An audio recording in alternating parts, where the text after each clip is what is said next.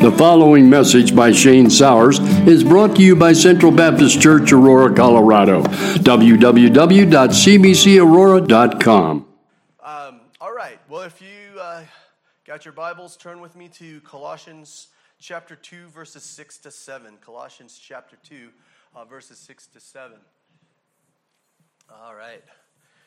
Uh, Charles Spurgeon, the great Charles Spurgeon, once said, There is no joy in this world like union with Christ. The more we can feel it, the happier we are. Let that sink in for a little bit. The more we feel it, the happier we are. See, union with Christ is the center of our salvation, center of our sanctification, and it's central to our deepest joys. You know, so there's a lot of times in Christianity when we're when we're struggling with joy, struggling to rejoice, just really walking with victory, a lot of times it's because we feel as if we are in some way disconnected with Christ. Dozens of New Testament texts proves the dominance or maybe the better word is the primacy of the subject of union with Christ. John Piper writes, I would define union with Christ like this it is the reality of all the ways that the Bible pictures our human connectedness to Christ, in which He is indispensable for every good that we enjoy. No saving good, no eternal good, no God exalting good, no soul satisfying good comes to us unless we are connected to Christ. Well, this is, this is pretty simple. You know, I know sometimes we might think something, a doctrine like the union with Christ, which is a huge doctrine. It's, it, there's a lot to it. But yet, at the same time, it's pretty simple. You know, it's simple to understand, like, when you're having a good time with an individual, it's not necessarily when you guys are talking on the phone or Zooming. There's nothing like being there with each other face to face. Connected. truly, truly connected. We need to let the understanding of this sink in today. Connections, in my opinion, is kind of the secret to life in this world. I mean, it just it just is. For my entire life, I don't know about you guys, but for my entire life, one of the most important things that I have had at my disposal in order for me to get to gain, to, to move, to, to, to do whatever it is to do, it's always through, been through the connections and that I've had. That I put, as a, as a young person, I put a primacy on this thing called networking. You ever heard that word, networking? That you collect people's information, you get to know them, you become friends with them, um, and then you got their phone number, and you know you know how to connect with them, and you just keep those connections going, because you never know when you might need help somewhere, and you know somebody in that um, in that area. See, you ever heard of the saying that I've, I've heard this like my whole life? It's not about what you know, it's who you know. I mean, I mean, think about it. My whole life, I found this to be true. For me, many others, we were, to, we were able to gain. We were able to progress, to overcome, to get promoted. Some of us even get hired. Not because of our accolades, our awards, our education, our experience, but who you know. I know of many individuals who were very unqualified for the job that they got, but they got the job because his best friend that he went to college with and got drunk with was the HR manager at this big company. Oh yeah, you mean you're gonna come? Yeah, fine, work. Yeah, I got all these, all these, oh, but you got those PhD. Ah, yeah, come on, you got it, you got it. Come on, you know, it's not what you know; it's about who you know. But see, here, this is what's going to happen. We live in a burning bridges kind of society today. And we're going to find that this is going to become a problem here in the near future. But see, the problem that's posed today comes from the biblical truth that Christianity is a lot like this in a lot of ways. It's not about what we know as much as it is about who we know. You know, and I found this to be true, eh, especially in my, my time uh, young in the music business. When problems arise, we need things to get done, and we need it to get done in a certain way. And we, when we need a solid, we would bust out this thing called a Rolodex.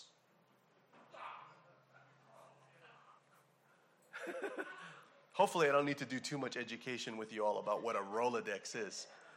Believe it or not, this week I read an article about the Rolodex. Do you know that the Rolodex is still a hot item and still being sold throughout the world? People still use the Rolodex. They don't use the phone anymore. I mean, or they don't, they don't use the phone. They still use the Rolodex. I, I personally have went from the Rolodex to the phone. Uh, but, you know, because sometimes I find that um, I don't have my Rolodex in my back pocket. You guys carry the Rolodex in your back pocket? Or in your purse or anything? No, you guys don't carry the Rolodex around? Okay, so that, that's kind of why. Um, but anyway, they say it's still a hot item. People are still selling the Rolodex, still doing that. Our Christian Rolodex has very has one very very important card where we find all things, where we find everything that we need. And this card and this phone call is very important for the connection that we have in our lives when it comes to our Christianity. I'm referring to it today as the Colossian platter. So remember, I did the Colossian flower. Today we're doing the Colossian platter. What is the Colossian platter, you ask? I'm glad you asked because I'm going to tell you. Let's take a look. Colossians chapter 2, verses 6 to 7. Colossians chapter 2, verses 6 to 7. And now, just as you accepted Christ Jesus as your Lord, you must continue to follow him. Let your roots grow down into him and let your lives be built on him. Then your faith will grow strong in the truth you were taught and you will overflow with thanksgiving. The grass withers, the flower fades, but the word of our God stands forever. Let's pray. Father, thank you so much for your word, and we continue to pray that it will accomplish its purpose in our lives today. Thank you in Jesus' name. Amen. So, the first thing we're going to look at today is a clear description of our reception as Christ as Lord when we all became Christians. The second thing we're going to explore is what the scriptures tell us about four characteristics of what it means to live in Christ, what I'm referring to as the Colossian platter. And finally, we will rejoice in the beautiful thing of what it means for Christ to be our Savior as well as our Lord. So, our thesis statement today is this though sin and the pattern of this world may cause us to fall into losing sight of the most beautiful thing we have as Christians, it is the power of the Word of God and the power of the Holy Spirit that will cause us to see the beauty of union with Christ and the wonder of walking in Him. So, point number one the Lord, the acceptance of Christ as Lord very, very interesting and controversial topic that about this whole idea. And it has been for, I would say, the last 20, 30 years uh, of this understanding as to what Paul is talking about here. Now, you know, I, I, see what people are saying on both sides. I think there's a little bit of confusion, I think, on both sides, or not confusion, but miscommunication maybe on both sides. But today we're just going to kind of uh, ease our way through this. See, we didn't come to Christ believing that Christ was our new accountant or Christ is my new business manager or my personal manager, or Christ being our new image consultant or our guidance counselor or even our butler. When we came to Christ, we accepted Christ as Lord.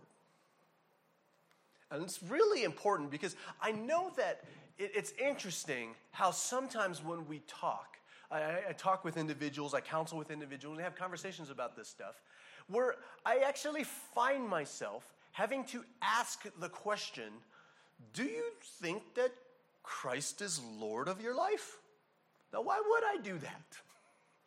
Because it seems as if sometimes we can walk through life as Christians and not actually believe that Christ is Lord.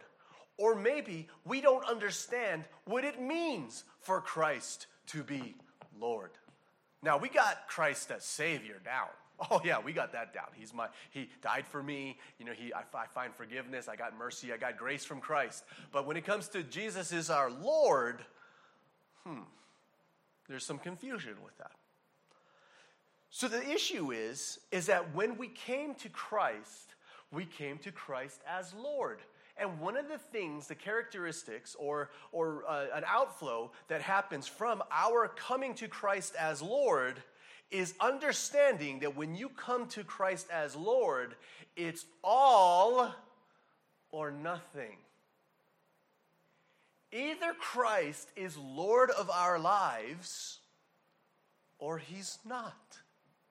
There's no, there's no such thing with as he can be halfway Lord, or he can be Lord on this area of my life, but not Lord in this area of my life. That I'll obey some of the things he has to say, but then not obey all of the things that he has to say. There's none of this, you know, Christ as Lord, it doesn't, it, we don't have options, right? You know, that's our big thing today, right? We like options.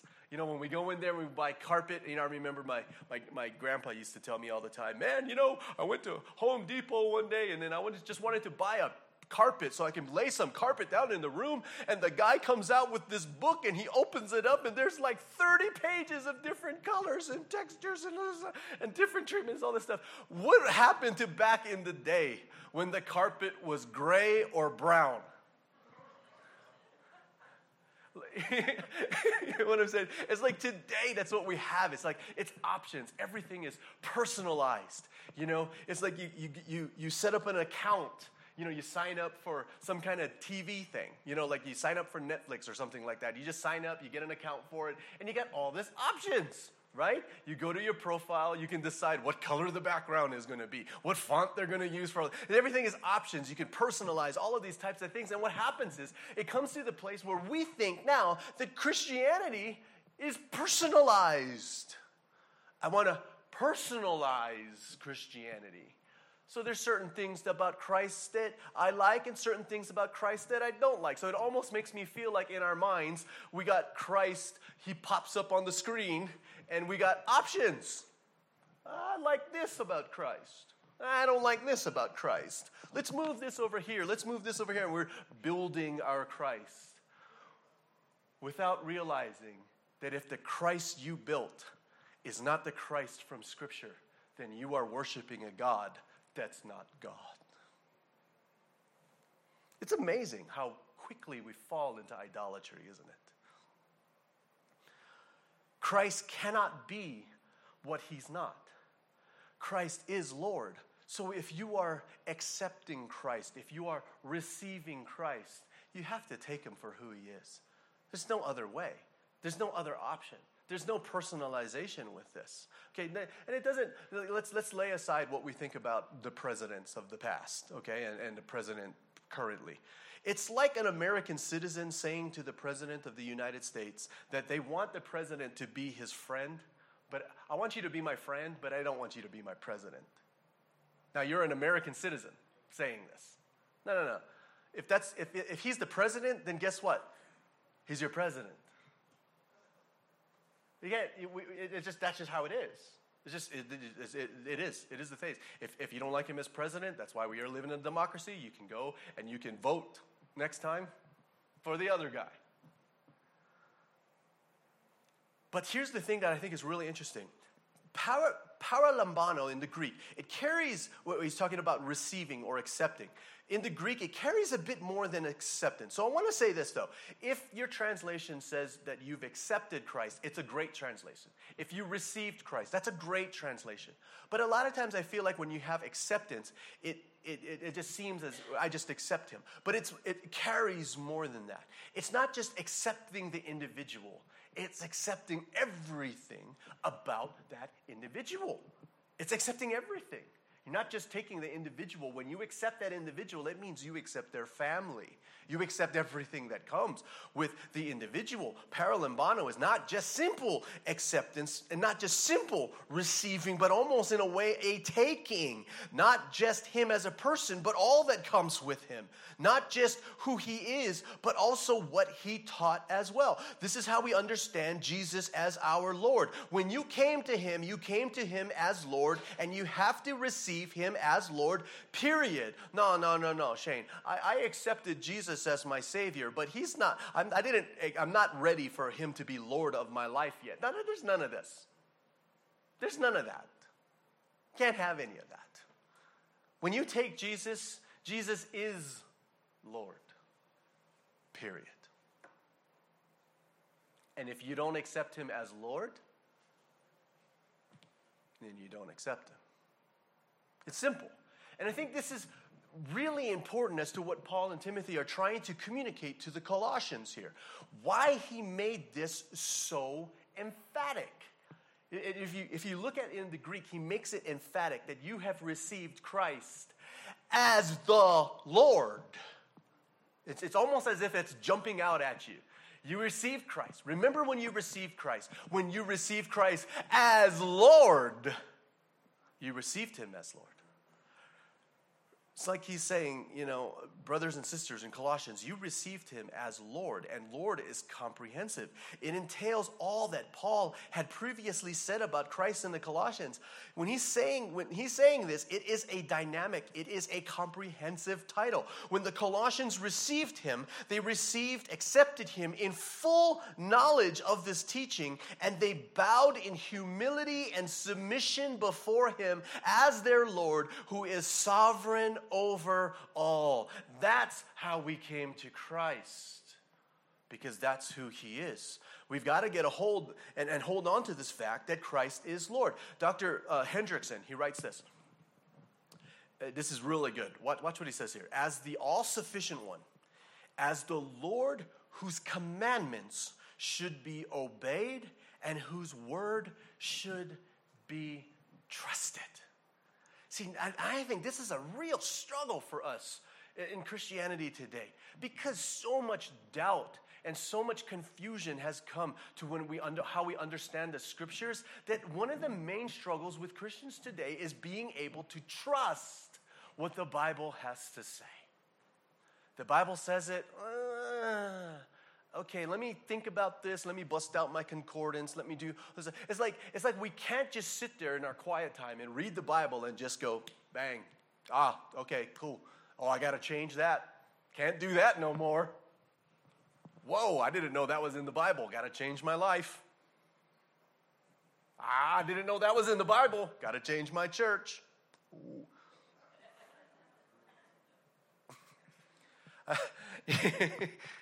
You know, so uh, we, we, it's hard.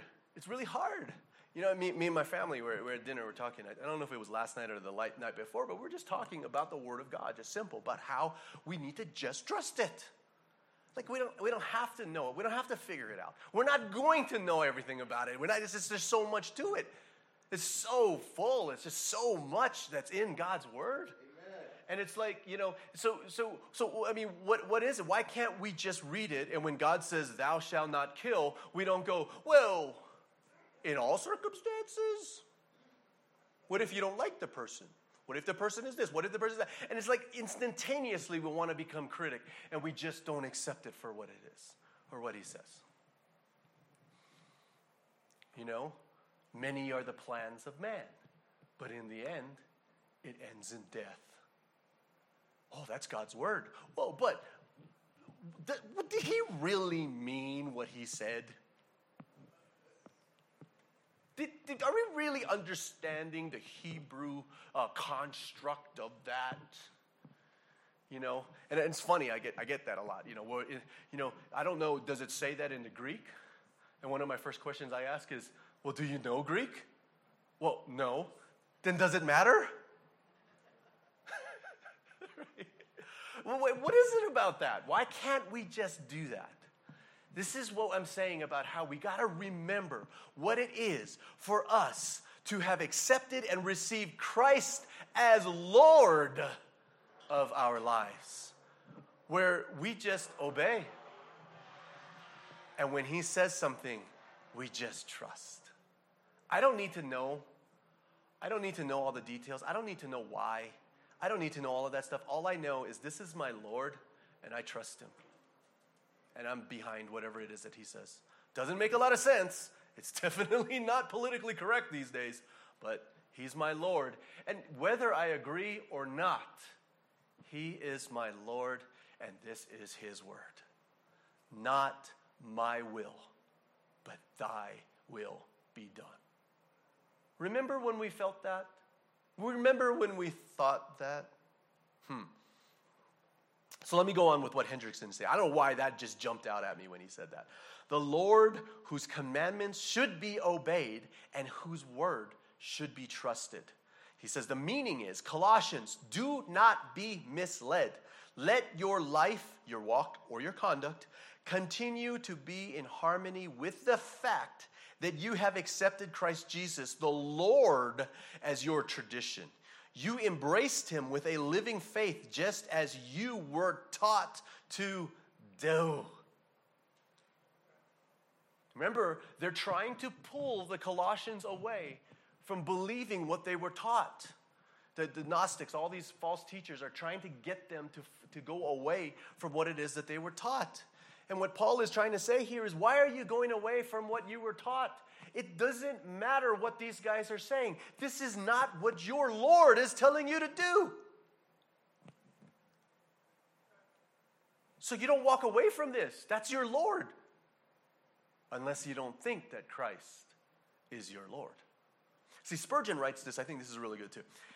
It is interesting to notice that the apostles preached the lordship of Christ. The word Savior occurs only twice in the book of Acts. And it's amazing to notice the title Lord is mentioned 92 times. Lord Jesus is mentioned 13 times. The Lord Jesus Christ, six times in the same book. Spurgeon writes The gospel is believe on the Lord Jesus Christ, and thou shalt be saved. There's no question about this. There's no, hey, you know, Pastor Shay, maybe we should go to the Bible and we need to discuss this stuff. It, there's no question. Christ is Lord.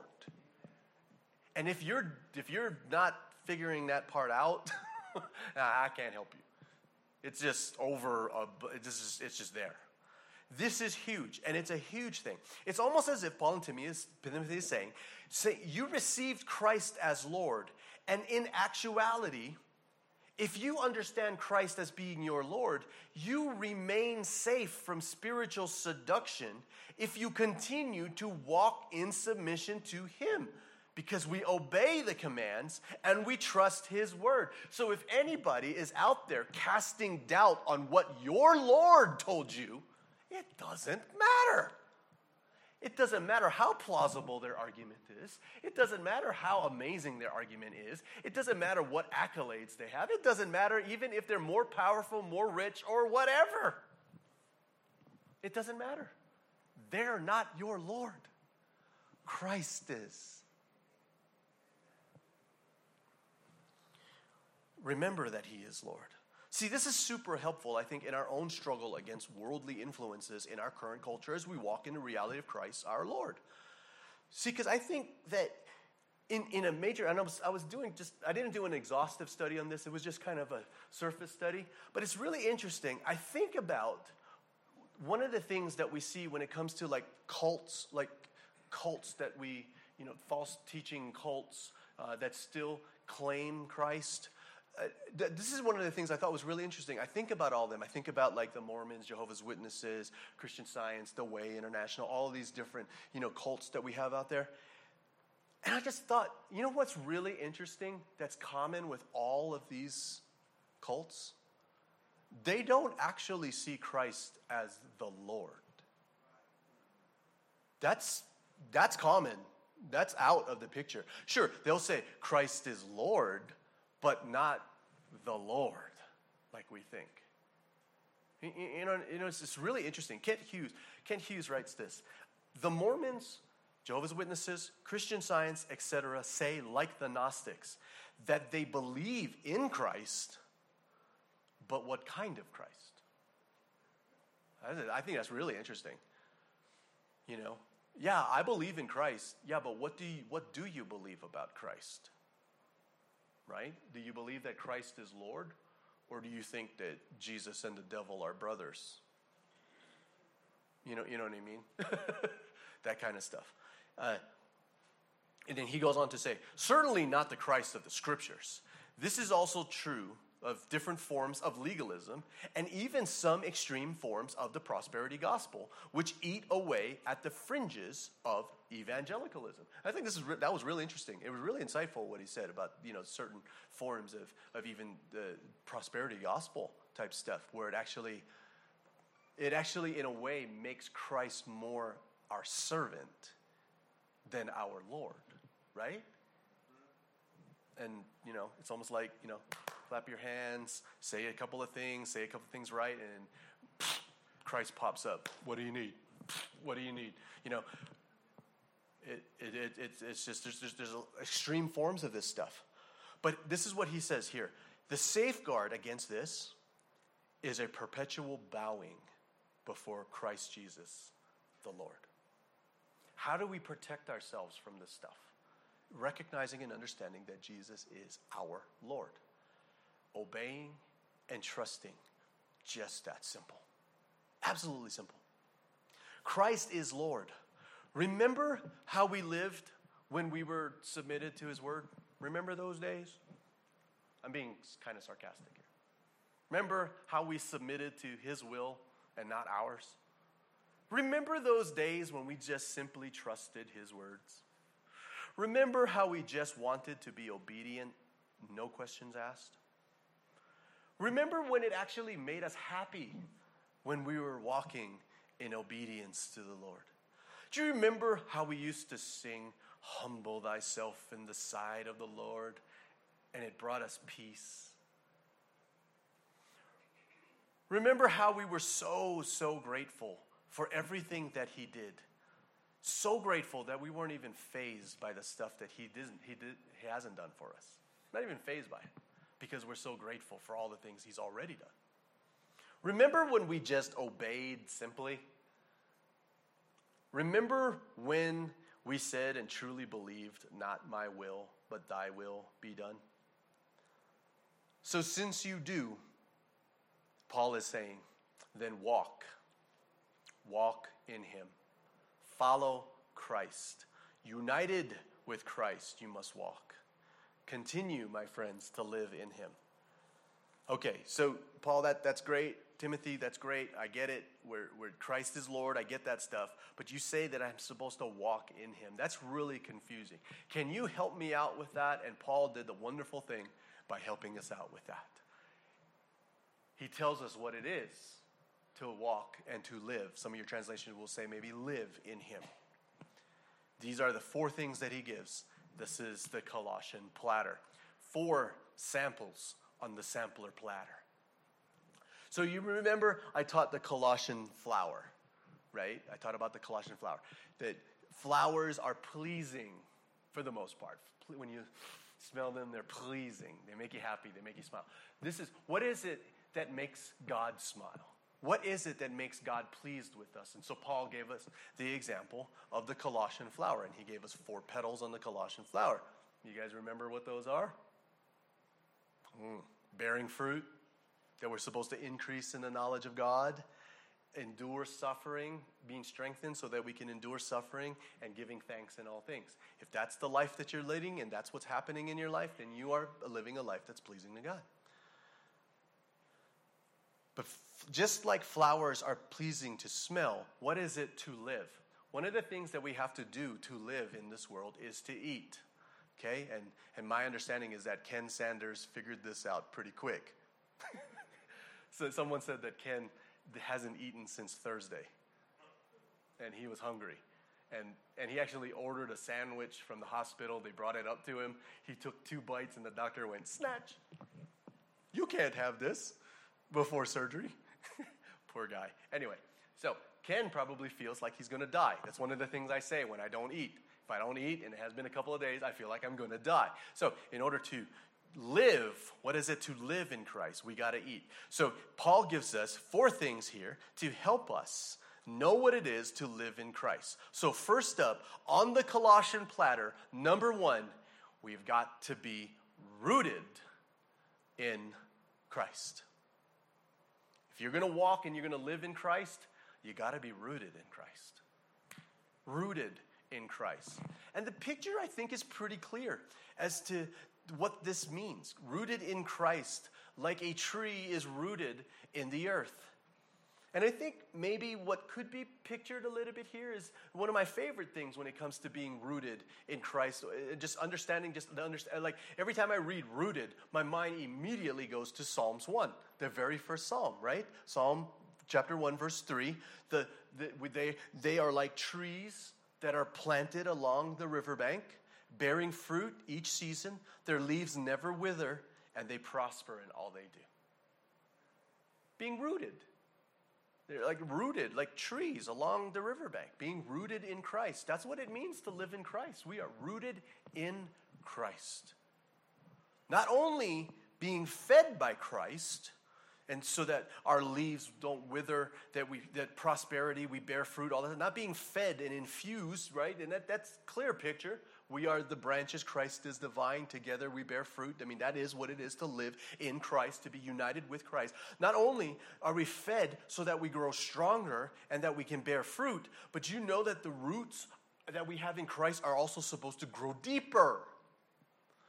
The deeper the root, the stronger the foundation right? So we will not be tossed around and uprooted by the winds of suffering. So remember, this is the context. Paul, the false teachers are coming in and they're trying to get the Christians to turn away from Christ. They're trying to uproot them from their Christianity. And he's saying, no, to live in Christ, you got to be rooted. And those roots need to go down deep. So we're not like Matthew 13, 21, Matthew 13, 21. But since they don't have deep roots, they don't last long. They fall away as soon as they have problems or are persecuted for believing God's word. Our roots aren't deep. When trials, tribulation, suffering comes, we just fall away. Like I said, that's the big one. That's the biggie that I see today in, in Christianity. It, a lot of times people will turn away from Christianity simply because they can't handle suffering. And I'm trying to say that suffering is a part of Christianity. You know, it's like, it's like we, we think that Christianity is like this miracle pill where all we got to do is we got to come to the altar, give our life to Christ, take the pill, and our life is different, and we're going to be mature, complete, and not lacking in anything. Uh uh-uh. uh It's not a pill. You know, they don't have that kind of pill when it comes to working out, I'll tell you that right now. You want to get in shape? You know, they, I'll tell you what, that person will be a, that, that person will be the, a multi trillionaire, probably instantaneously in one day, become the richest man on earth if he discovered a pill that you could take, and the next morning you wake up and you look like Superman. And ladies, you wake up and you look like Wonder Woman. Man, you know how many, and, and, he, and he charges like, you know, $20,000 for that pill. How many people be like cashing in their mutual funds and, you know, cashing in their stocks, you know, so they, they get money for this stuff? They'd be doing all that kind of stuff. And the cool thing about it is you can eat whatever you want and you'll still look like that. That's the richest man in the world, or richest woman in the world. Christianity is not like that. We have to endure suffering. We've got to go through trials and tribulations. Do you want to be mature, complete, and not lacking in anything? Then trials you must go. It's like working out. You, you don't have that pill. So if you want to look like Superman, you got to work at it. Same thing with Christianity. We got to we got to grow. But the problem with this is is that we can't if our roots aren't deep which then clearly pictures Paul's concern with the Colossians falling away into apostasy with the, the, teachers at that time. Christ is Lord. Walk in him. And in order to walk in him, you gotta be rooted in him. So that's platter number one. So there you got it. Rooted. What's the next sample that's up on the platter? The next one is being built up. Rooted in Him, built up in Him. Not just rooted, built up in Him. The second part of the platter. This is picturing a house. Houses are built, houses are built up.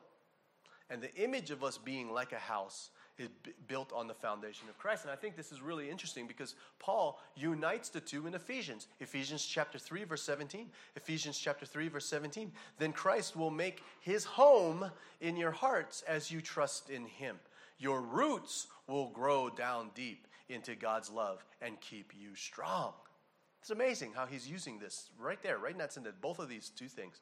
That we're rooted in Christ and that we're built up in Christ. Living in Christ is to hear and apply the words of Christ and our lives being built upon the right foundation. To live in Christ is to be built up into or to maturity on the solid rock by which we stand. All other ground is sinking sand. Matthew chapter 4, verse 24 to 27. Matthew chapter 4, verse 24 to 27. Anyone who listens to my teachings and follows it is it is wise, like a person who builds a house on solid rock.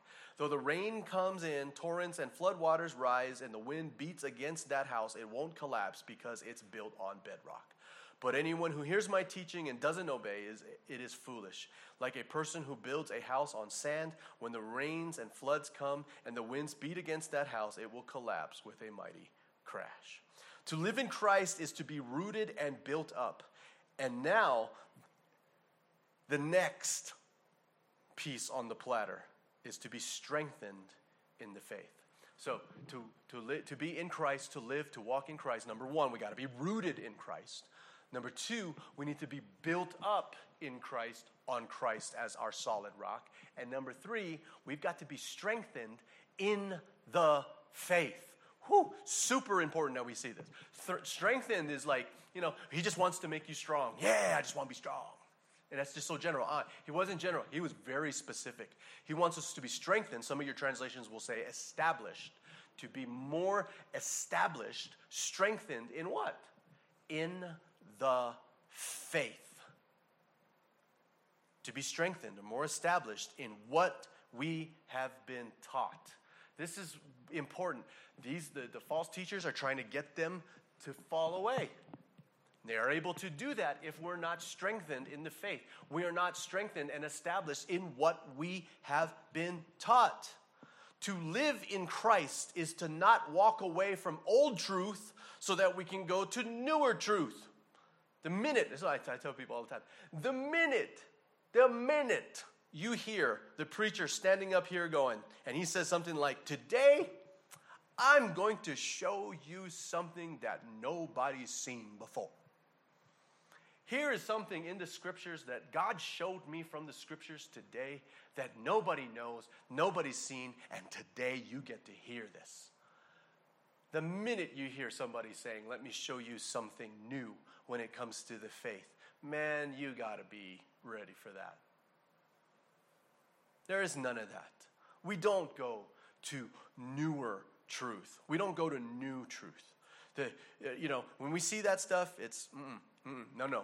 I got newer, hidden truth. Let me give you the secrets of this passage of scripture here. No, no, no, no, no, no. We do not live in Christ. We, we live in Christ being strengthened and, and being established in what was delivered, not by receiving and learning new truths. The faith that was once and for all delivered to the saints. And family, let me, let me also give you some, a little bit of, let me give you a hint on something here. If God is hiding truth from you, then you are being judged. You guys get that? If God is hiding truth from you, you are being judged. Jesus gave that parable. He is revealing and concealing his words, concealing those words from those who are going to be judged by God. So when you hear that, you know, God has hidden this and I've discovered it. Let me show you what it is. Mm-mm. Mm-mm. We don't go down that road. Remember Jude 3, Jude 3 Dear friends, I have been eagerly planning to write to you about the salvation we all share. But I now find that I must write about something else, urging you to defend the faith that God has entrusted once and for all time to his holy people. He gave it to us, it's there. You know, it's, it's, it's like Paul in Galatians. Remember when he was talking to the Galatians about another gospel? If anybody comes to you and preaches a gospel that's different from the gospel that I have taught you, what, are you, what, what did he say? Let them be accursed. If anybody's teaching you anything, any of the gospel that's contrary to the gospel that we have taught you, let him be accursed. He was like, if I myself if the uh, other apostles, if an angel from heaven is actually coming down and descending and standing behind us, and we are preaching to you a gospel contrary to one that you heard, you don't listen to it. It's another gospel. You know that when Paul said that, he makes something very, very clear. It, that one thing that's super clear about that, that everything that you need to know about the gospel has already been given to you. This is why I'm, this is why he's saying if somebody's coming up and saying, "Hey man, I got I got this we we've misunderstood the gospel for the last 2000 years. Let me share with this with you." Oh, hey, uh, Gabriel, can you come help me with this? And then Gabriel comes down. All right, and then we start preaching a gospel that's different from the gospel that you already got from scripture. You don't believe it. Uh-uh. I don't care how awesome Gabriel looks. I mean, Paul is making that very clear in Galatians. If an angel from heaven does it, you don't listen to him. It is another gospel. This is why we got to be strengthened in the faith. It has already been given to us. If anything new is trying to come in, and this is what the, the, the, the, Gnostics and the false teachers were doing, trying to deceive them by telling them that this is the latest, greatest thing and pulling them away. Do we chase after newer truths today? Absolutely, we do. Totally. And people will be like, well, Shane, how do you know that people are believing new truth? This is just this has been phenomenal. This has been my ministry. This is really interesting. Because people will come to me a lot of times after I preach and will say, you know what, Shane? I've never heard that before. That, wow. And they're scratching their head. That's so new. I've never heard that. That's some new stuff, man. They say that to me when all I'm doing is preaching the truth of Scripture and what has, how it's been interpreted throughout all of historic Christian faith. And I can show you guys, I can prove that stuff to you. I'm not doing anything. When I'm preaching, I'm not giving you guys anything new. God forbid I give you guys anything new. But people tell me that I'm teaching something that's new, which is telling me that what they believe is the new. And there's a problem if what you think is if what you think is new when it's the old and has been for centuries. Amazing. This is how we know we get into trouble. Uh, R.C. Lucas, he writes this. This has something uncomfortably trenchant to say to Christian leaders. Did not did not many owe their first knowledge of Christ to evangelical truth? Yet, how many now say that they've grown out of such simplicities? But to grow beyond the saving truths that we were faithfully taught them is not to grow up in a way that can please God or profit the church. Such fancied superiority in knowledge calls for honest self examination to see if true loyalty to Christ remains. What? Shane, what? Because to say that we have outgrown the basic truths of Christianity is to become pagan. Can I say that again? You want me to say that? To say that we have outgrown the truths of Christianity, we have become pagan. Despite the objections to the contrary. We've got to see this. This is huge. The doctrines of God, let's just talk about things like simplicity, um, let's talk about the incarnation, reconciliation, adoption, the gospel. We would not con- even be considered a thorough enough studied if we've studied them for thousands of years. Family, the truths that we have in Scripture are so far beyond so far beyond. And the, the, the understanding is so far beyond that in no way could we ever say that we have it all so figured out that we actually need something new. We couldn't. We couldn't. I mean, I mean, think about it, right? I mean, how many times have we, you know, for many of you, you've been Christians for a long time. You've read through the Bible a long time. I can't count how many times I've read through the book of Romans. But you know that every single time I read the book of Romans, something's there.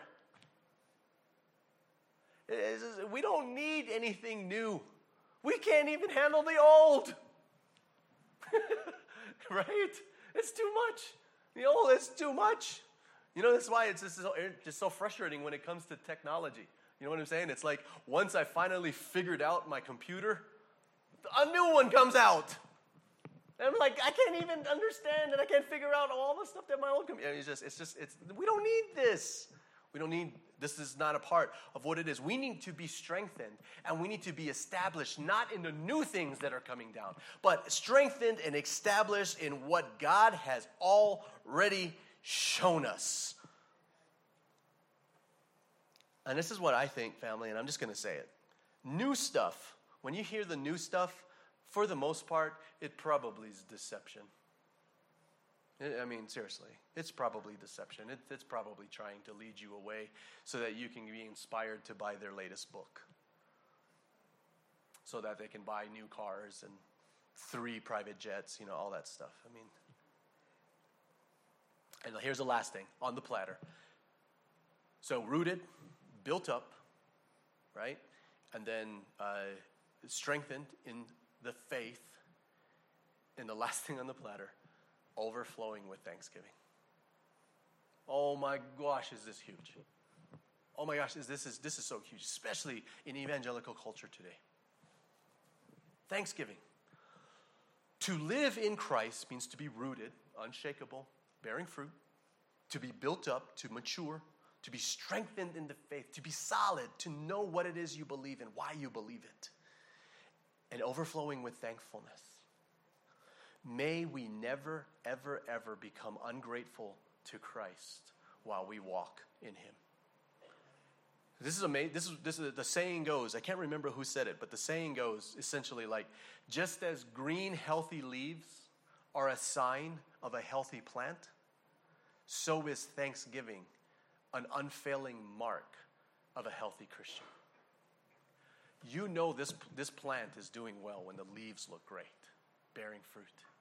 You know a Christian is doing well with God when he is overflowing, he or she is overflowing with thanksgiving. Thankful for everything that Christ has done. We cannot be thankful enough for everything that Christ has done. See, if we are honest with ourselves today, we will see that thank, a thankless spirit displays a life that is no longer focused on the greatness of God. If you see a Christian who is absolutely thankless and ungrateful, this person has stopped seeing the greatness of Christ. They're not looking at the greatness of Christ anymore, they're looking at the failings of their own life. Oh, you mean God's not going to bail me out of this again? Remember the proverb. We do things, we do it our own way, and then when it doesn't work out, we get angry at God. Right? It's, it's, amazing.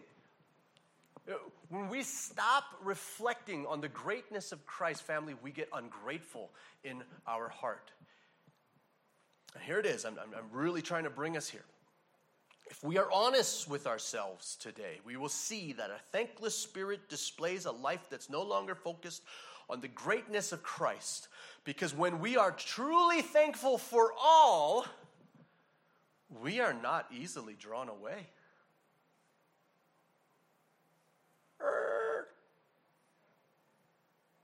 Stop. Stop what you're doing, because I'm about to ruin.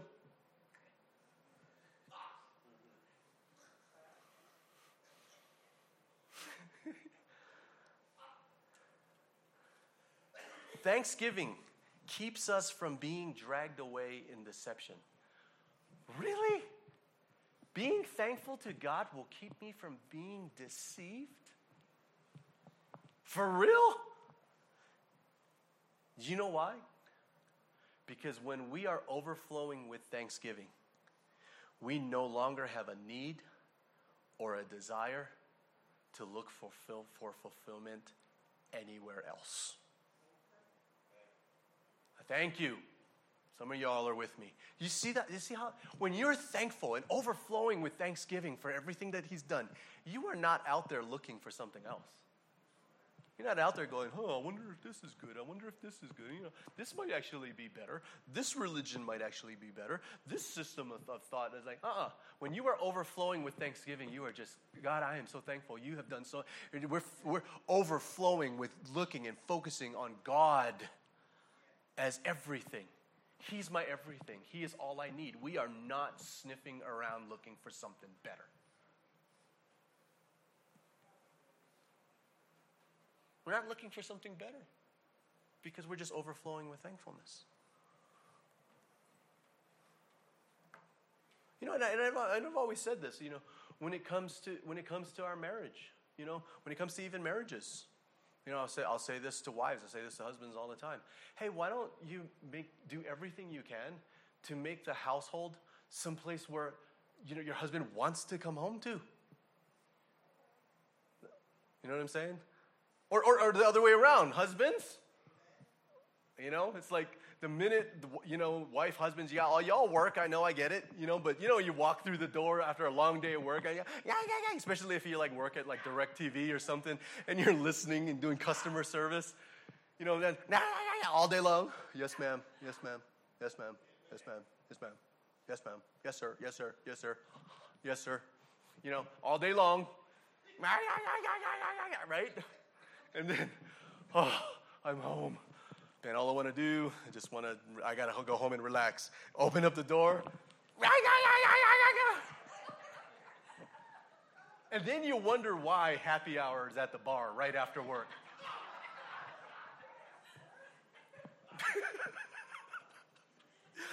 you know what I'm talking about? You know what I'm saying? It's just like when that happens, that's when, you know, it's like, ah, and then you uh, get off of work after a hard day, and it's just like, all right, I'm going to go home. And all you're thinking about is the what you're about ready to face. And now that's the last place you want to go. Overflowing with thankfulness. I'm so thankful for this. So thankful for my wife. So thankful for Janine. That's why I'm not, you're not going to find me sniffing around.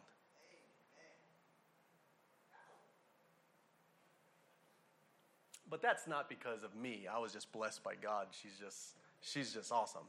That is why I, I walked I walked into that. Because God was just like, yeah, you know, Shane, you're gonna suffer, so let me give you this one bonus in your life. Let me introduce you to Janine. This, is the same kind of thing. If you're thankful and so overflowing and so overwhelmed with your Lord, you're not looking for anything else. And you're not going to be. Alexander Maclaren, he writes this, I think this is so insightful. The life which is all influenced by thanksgiving will be pure, strong, happy in its continual counting of its gifts and its thought of the giver and not least happy and beautiful in its glad surrender of itself to Him who has given Himself for it and to it. And let's be honest, family. We can't be thankful enough for what Christ has done for us. I mean, it's just, it's just, you know, just take that moment. Like I always do this, like I challenge myself when I start to feel a little ungrateful you know, starting to feel a little ungrateful. It happens, right? Sin causes it. We start to feel a little ungrateful, like, you know, you know, God, I've done this for you. Can you just give me like a nut? I'm not asking for steak. Can you just drop a nut? I'll take a nut. You can't even give me a nut. And you start to get ungrateful. I start thinking, you know what? Let's talk about, let's think and let's talk about all that He has done for us already man, that silences me quick. And And I just feel like all utter conviction because it doesn't take long, family. It doesn't take long to start thinking about the gift that God had given us. The whole time, I'm shaking my fist and rebellious and, and all this stuff that He sent His Son to die for me. I can't be thankful enough for what He's done. That's a gift that's so much more than I can even come close to deserving. And it's going to eternally bless me. Not just today, eternally bless me. It's, I am blessed beyond measure today. I am blessed beyond measure tomorrow because I have my Lord and everything is my Lord. And you know what my Lord said to me? All that I have is yours. How can you be thankful enough for that? We can't be thankful enough. See, and, and here's the thing that's awesome the first three participles or the, the, yeah, the first three participles are in the, the, the passive voice. I'm just going to say this. This is, this, this is what's true about the Greek language. The Greek language is very colorful. And there's so much that comes out in, in when you, when you, you translate from the Greek and stuff. This is, it's a, it's, these participles are actually in the passive voice, which means right there when you're reading it, you are seeing that Paul is saying something very clear here. The subject of the verb is being acted upon, meaning is that it's God who does this. Rooted, built up, strengthened are all passive, meaning we have not rooted ourselves. We have not built ourselves, and we have not strengthened ourselves. These are things that God has got to do for us. So when you see these kinds of things like, hey, let me show you how, you, let me give you three principles that you can do on Monday, where you can be strengthened, where you can strengthen yourself. No. Let me give you three principles as how you can better root yourself in Christ. No. We don't do this. We don't do this. This is something that God does. This is something that God gives us. This is the blessing and the grace that God wants to bestow upon us. But you know, people are like, well, but Shane, I mean, we have to do something. Well, we got to understand that faith is our instrument. I, I love the way uh, uh, Mike, Dr. Michael Horton, the way he describes this. Faith is our instrument. Faith is like a funnel. So we have a funnel over our head like this, and this is our faith. Well, in order for us to receive the grace that God is pouring out, we got to stand under the fountain, right? if it's falling here, not going to do us any good to be going.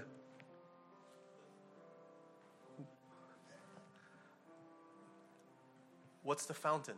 You know what's interesting? This is why I think is really interesting. That God gives us what we would refer to as means of grace. He gives it to us all the time. Throughout Scripture, He gives us these means by which He desires to give us His grace. Do you know what is amazing? these are all these things are being neglected in the modern church today. And we wonder why we're not growing. We wonder why we're not maturing.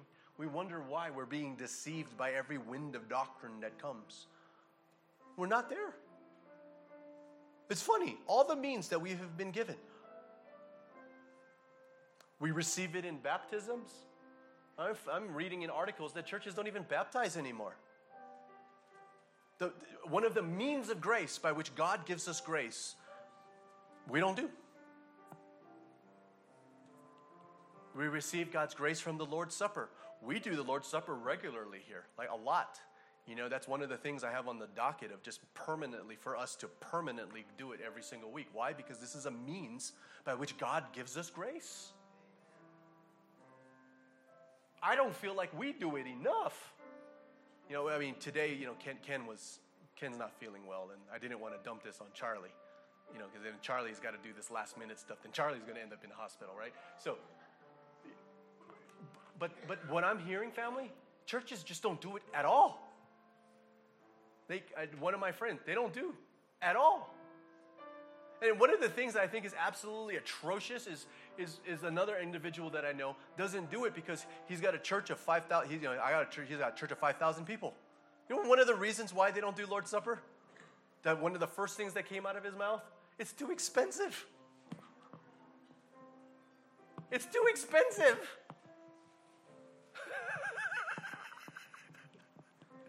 I'm sorry, I just, I mean, I was scratching my head after he said it's like too expensive. And then you watch him on TV and he's got, you know, alligator shoes on. I mean, come on.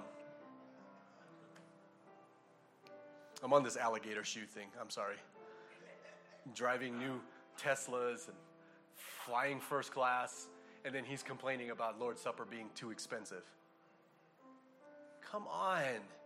It's so it's uh, interesting. You know another way we receive God's grace? Reading God's word. And then people just don't they don't want to read God's word anymore. You know, don't they have the Bible on DVD?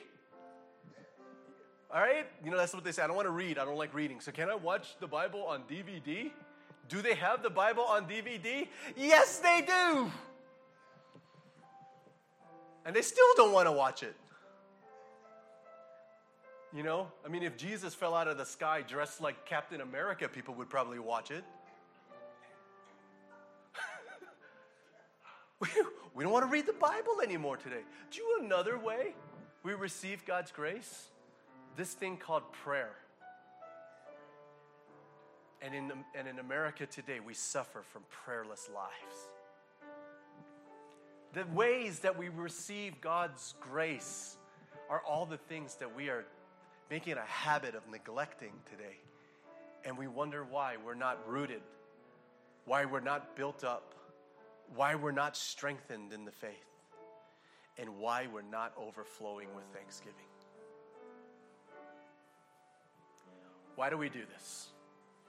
Because it's sin that causes us to neglect these things which we are to receive. We want so much from God, but we don't want to go to church.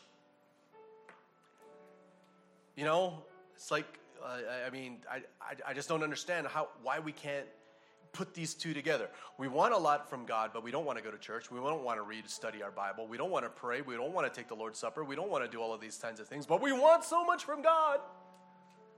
If you really want chicken McNuggets, somebody's got to go to McDonald's.